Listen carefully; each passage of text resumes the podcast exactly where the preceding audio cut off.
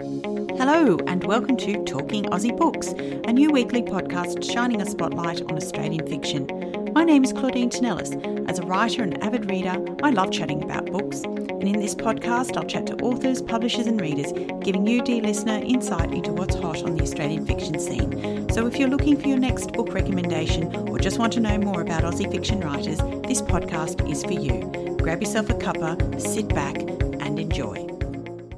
Today, I welcome yet another debut Australian author to the podcast. Her novel, Wildflower Ridge, was published recently by Allen and Unwin and joins the ranks of one of the fastest growing genres in Australian fiction, what many in the industry refer to as ruro or rural romance.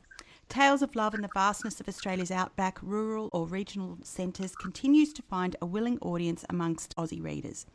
It is in between these pages that we can escape our city lives, taste the dust thrown up by a drought stricken land, breathe the clean air of an uncluttered landscape, or feel the burn of the unrelenting heat through the soles of our imaginary work boots. So, without further ado, I welcome Maya Linnell to the podcast today. Hello, Maya. Hi, Claudine. Thank you very much for having me. It's a pleasure to be on Talking Aussie Books. Congratulations on the publication of Wildflower Ridge. How exciting! How does it feel to finally have your book out in the world? It feels wonderful. It's um, it's kind of felt like a long time coming because, you know, I'd worked on it for a fair while before I pitched it, and then that wonderful news that you've got a publishing contract. It um, it's quite a long time frame to actually then see the book out in the world, and it's just wonderful. It's a great feeling. So I wondered if you could tell me a little bit about your journey to publication. How long did it take between finishing your draft to getting it on the shelves today? I think in terms of um, some people's stories, it happened quite fast. Um, I didn't didn't tell many people I was writing a novel because I'd heard so many of the people um, stories where they had written a novel and then spent 20 years trying to get it published. And I thought, well, you know, I'd like to finish this to prove to myself that I can finish it and then um, start pitching it. And it wasn't until uh, I was 18 months through, so I did a first draft course online studying, and then I did a second draft in about 18 months and that all came together into a product that was ready to send to the publishers. Um, but before then, after I'd, I, I lost count of how many drafts I did actually. But um, I sent it out to um, some early readers my mum, my sister, my nana, some friends from Romance Writers Australia, um, and then some completely impartial friends that I hadn't actually met before, um, a friend of a friend uh, offered to read it for me, which was very generous. And then I got to put through a few different um, suggestions and um, I guess weed out a couple of unnecessary plot lines. Uh, before it went to Allen and Unwin. How important do you think your experience or work as a journalist was to your success with this novel? Oh, I think it was really helpful to me, Claudine, because um, knowing that I could write feature length stories and, and really enjoy, um, I loved those 2,000 word pieces where I really got to sit down with someone and interview them and, and get their life story down, you know, a fraction of their life story down. They were always the favourite pieces of mine.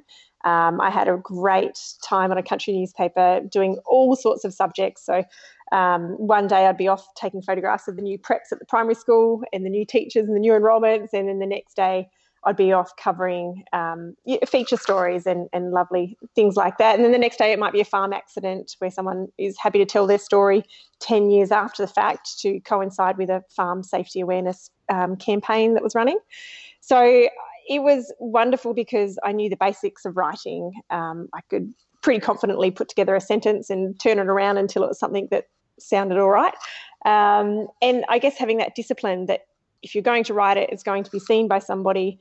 Um, and you'll be in the line at the supermarket and someone will tell you if you got it wrong or if they didn't like what you'd written. So that was quite, a, I guess, a good grounding for me. Fantastic. I've read this book and I absolutely loved it. Um, I couldn't put it down. But for listeners who haven't read your book, do you think you could tell me a little bit more about what, what it's about? Thank you, Claudine. That is so nice to hear. I just, um, it, it's never, I'm never, never going to get sick of people saying that they've enjoyed the book. It's still a wonderful feeling to think that A, people are reading it, and B, people don't mind it. So yeah. that's really lovely. Thank you.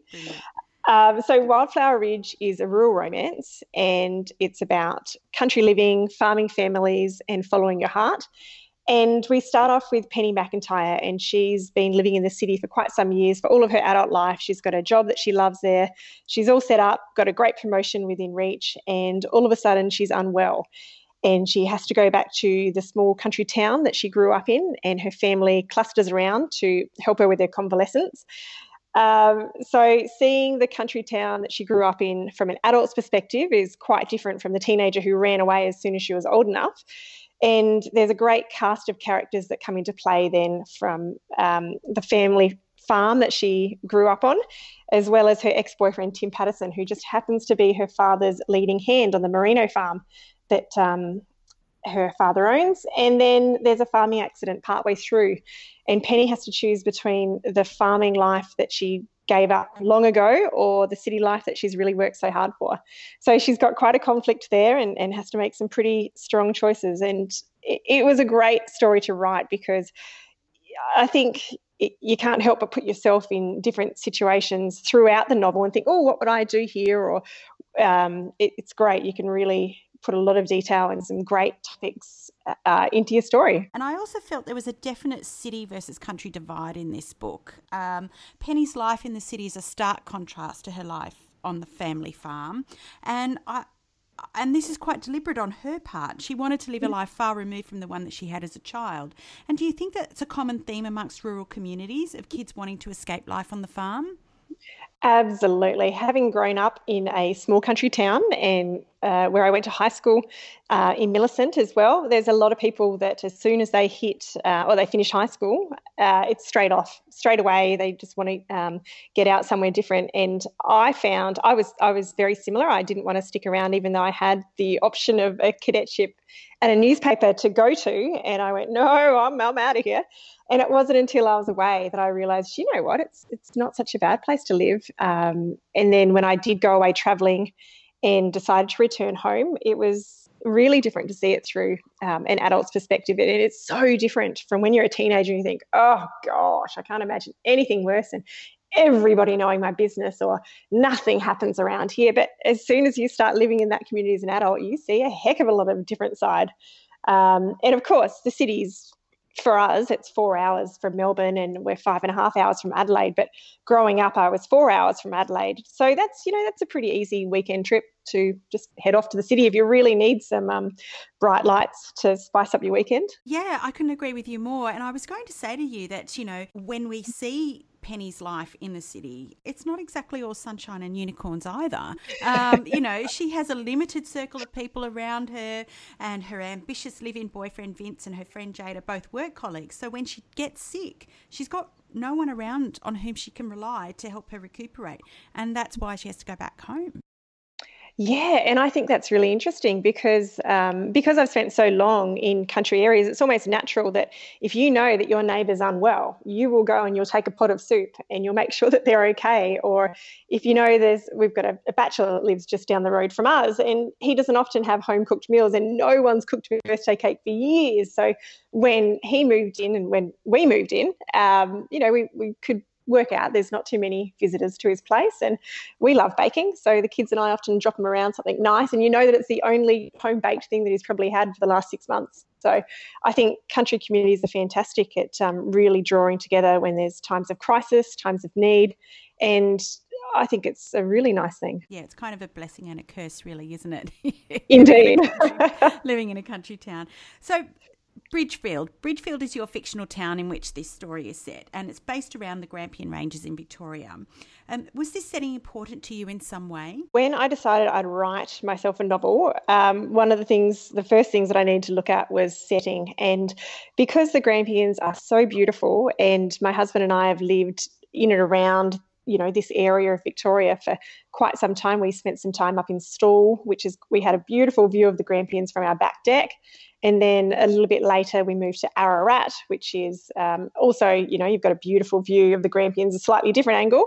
And when I worked in local government there as well, um, you know, the offices, I just, um, they've got lovely views from there. So I think it's a really nice spot. And my husband grew up in this beautiful farm, um, a merino farm, as it happens, in uh, near Harrow, which is in southwest Victoria. And it's just such a lovely place with the beautiful big gum trees in the middle of the green paddocks and lovely, lovely um, farms across that region. So I think it was quite easy to set it there because I've got such a great knowledge of that area. Um, it was a little bit of a gimme. Yeah, fantastic. Uh, and I thought you captured the sense of place really beautifully. It's, it kind of just makes you want to go there. And I think that's the beauty about uh, traveling through fiction. So I wanted to say that uh, the book covers um, varied themes. Obviously, there's life on a merino stud versus life in the city, there's love and loss, marriage and family, fidelity, farm safety, as well as domestic violence. That's quite a, a lot to unpack, really, in one novel. Um, lots of interesting characters, all of whom have their own backstories. It makes for a very rich, multi layered story.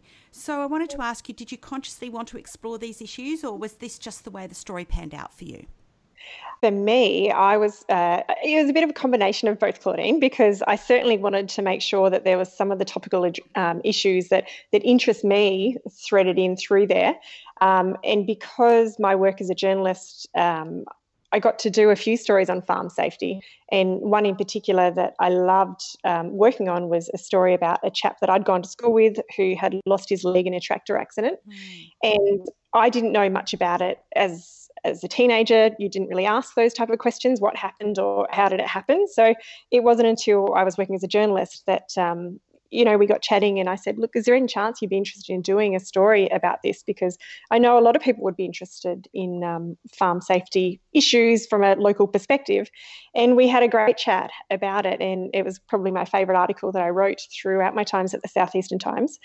Um, and so every time I pick up the Weekly Times newspaper, even our local newspaper here, the um, Hamilton Spectator, the Portland Observer, the Warrnambool Standard, there's always stories about farm safety. And I just think um, it, it's so easy for these accidents to happen. And it's quite topical to, to put it into a book and to look at how a family deals with it. Um, and then there's the family theme. I'm one of four children, so it's quite easy to look at the different dramas that um, having a, a, large family can create, good and bad. Yeah. So, yeah, I couldn't help myself by putting four sisters in, as well as wanting to now write a story for each of those sisters. Um, I think it's it's ripe, ripe with drama. I was really intrigued by this underlying tension between Penny and her three sisters. Um, and as a reader, I felt the resentment against Penny for choosing to have a life away from the farm. Uh, do you think that's a common phenomenon?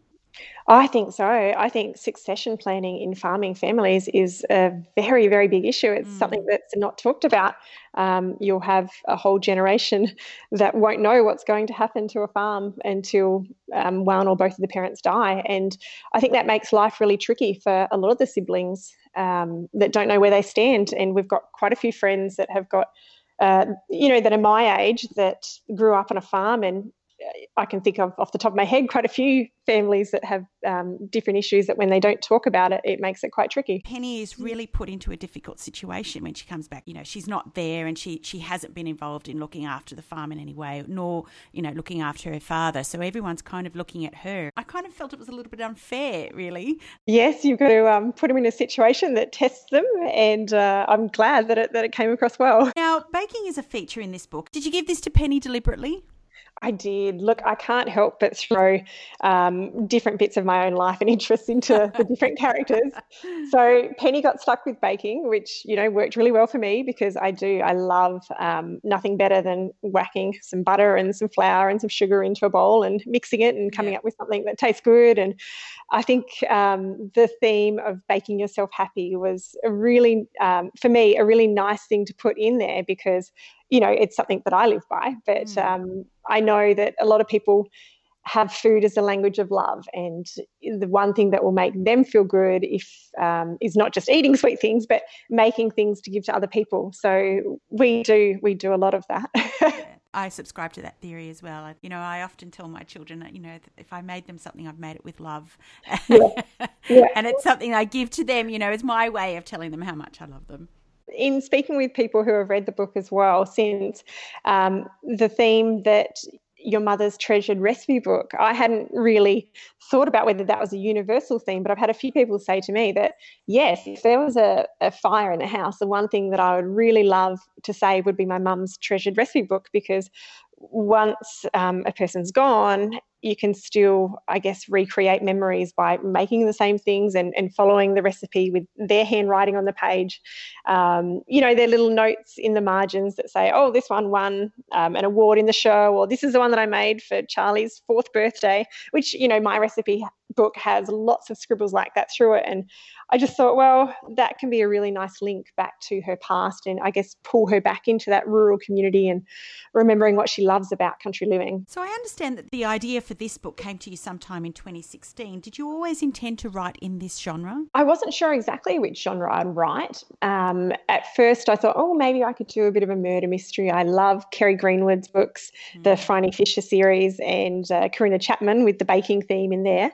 Um, and Joanne Fluke as well is an American author that I quite like, um, like the Strawberry Cupcake Mystery and things like that. So a cozy quite appealed to me, but uh, um, I'm not very proficient in knocking people off, or and I don't like too gory movies. They scare me too much after watching too many horror movies when I was a teenager. So you know, I can't do scary stuff. So I thought, um, you know what, I can do. I can definitely do um, rural, rural living, and I love a bit of romance. So that was a. It's not, and it's not. Um, a wholly solely romance focused novel. It's definitely got a romantic thread in it to make it um, rural romance, and it's very, very rural fiction. Been a fan of the rural romance genre for quite some time.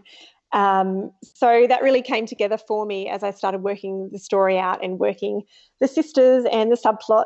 Um, so I think it fit really nicely. It wasn't intentional when I first started out, but um, it, it pulled itself together and showed me at the end what it wanted to be. So tell me about the Romance Writers of Australia, uh, about your association with them, and I understand you also blog for them as well. Yeah, the Romance Writers of Australia have been a fantastic organisation. And I came across them at an author talk that I went to um, with Victoria Purman, and she's got some wonderful books. Um, she's moved into historical fiction more so now. But uh, she came to our Portland library, and I'd never heard of the Romance Writers Australia. And I think I was maybe halfway through my first draft, and I was just deciding whether it was rural fiction or rural romance. And when she told me, or she told the audience about this wonderful organisation that she was a part of called uh, Romance Writers Australia, I thought, oh, that sounds good. You can drink cocktails at the annual conference whilst talking books. Um, and then as soon as I joined, I realized it was a heck of a lot more than that. It's a great support network. Um, there's writing competitions, which served me very well because last year I made it my mission to enter every competition they had on offer. Um, and it was a mixed bag of results. I found out that I wasn't very good at writing um, erotic fiction, but I was quite um, good at putting together a synopsis. And um, I came second in one of the competitions, made finals in three. And I think the best thing was being able to look at the feedback the judges gave. You know, it's completely anonymous, so they don't know me from bar of soap but they would have a look at it and say, oh, look, I like this. I think you can write well in this. This character's a bit weak, or the title of the book um, is a bit, bit weak. So it was excellent to strengthen uh, my manuscript through those competitions. And it was also something to celebrate. Um, last year on the, the 1st of January, I got the first email to say that I'd made finals in the first competition. So it was a great way to kick off 2018. And I think it was a really good omen for the year. So I highly recommend anyone who's writing anything that's remotely romance related to jump on board and um, get in touch because it's it gave me the opportunity to blog as well as you mentioned i get to interview authors every month and do book reviews and ask them things about their favorite perfume and their favorite books on their bedside table so it's a real treat fantastic now this month's blog post was interviewing Jock Serong and he is just half an hour down the road from me. He's winning awards all over the place, and he writes a great Australian tale. So um, I thought I'd love to have him on my blog, and I've actually um, he's going to be launching my book tonight, which when this lovely podcast goes to air will have been last week. But um, I think it's really special to be able to reach out to different authors and, and pick their brains. No, I think that's brilliant, Maya. I, I really do. It's good to look up to other people and what they're doing and what they're achieving. Yeah, I agree. And I've learnt so much from listening to different podcasts as well, like your lovely Talking Aussie Books. I think it's it's great in this day and age that we're able to um, access all this information and, and hear what makes our favourite authors tick or discover new authors I hadn't. Um, I hadn't heard of a few different books and authors, or I didn't know what the plots were until I heard some of your podcasts, like the one with Christian White. So I'm currently listening to that on audiobook, awesome. The Nowhere Child. So I wanted to ask you as well, are you working on anything else at the moment? I, I suspect I heard in there somewhere that you were writing like follow-ups to uh, Wildflower Ridge and maybe doing, you know, stories based on each of the different sisters. Is that correct? That is right. So I was really lucky to receive a two book contract from Allen and Unwin, and they've been such a wonderful publisher, uh, very supportive and very enthusiastic about Wildflower Ridge. And the second book will come out um, in 2020, probably about this time next year. And it focuses on the youngest McIntyre sister, Angie, who was a lot of fun to write. I really enjoyed writing Angie's story. Um, so I've just finished the second draft of that novel. It's a bit oversized. I've had to cut it down. It was oh, the first draft came out at 108,000 words, so I've given it a bit of a haircut. We're down in the 90s now. Oh, good job, good job. Which is yep, took out 8,000 words uh, and got it just over the line. So I'll. Um, I've got another couple of little plot lines that I may take out of there. So that one's not quite finished to send to my fantastic beta readers yet. Um, but very soon, I was hoping that I would send that out during the month of June to Mum will be my first reader. She's great. I think she's um, my biggest fan as well. She's probably hand selling people the book in the street. Wonderful, proud parents. I love it. very proud. so she'll get to have a read of that, and I'll send it to my lovely publisher, Annette Barlow at Allen and Unwin, by the end of the month, is my plan. Fantastic. Maya, where can listeners find out more about you and your books? Yes, I love hearing from people, and I've been so delighted with all the pictures of people um, taking selfies with the book and selfies um, after they've bought it at home with their puppy dog and their book. It's been wonderful. So I've got an Instagram site, and that's at maya.linnell.writes. And it's also the same handle on Facebook as well. And then I do have Twitter. I'm not particularly good on Twitter, but I'm just there as Maya Linnell. And I've also got a website, which is www.mayalinnell.com. And if people would like to drop me a line, I'd be absolutely thrilled to hear what they thought about Wildflower Ridge. That's brilliant. May, it's such a thrill to chat to you today. I wish you every success for your upcoming book tour. Thank you so much, Claudine, and thanks for supporting Australian authors. It's wonderful. Well, that's a wrap, folks. If you enjoyed this podcast, please leave a review on iTunes or drop me a line via my Instagram at Claudine Tinellis or on my webpage, claudinetinellis.com. Thanks for listening. Until next time, happy reading.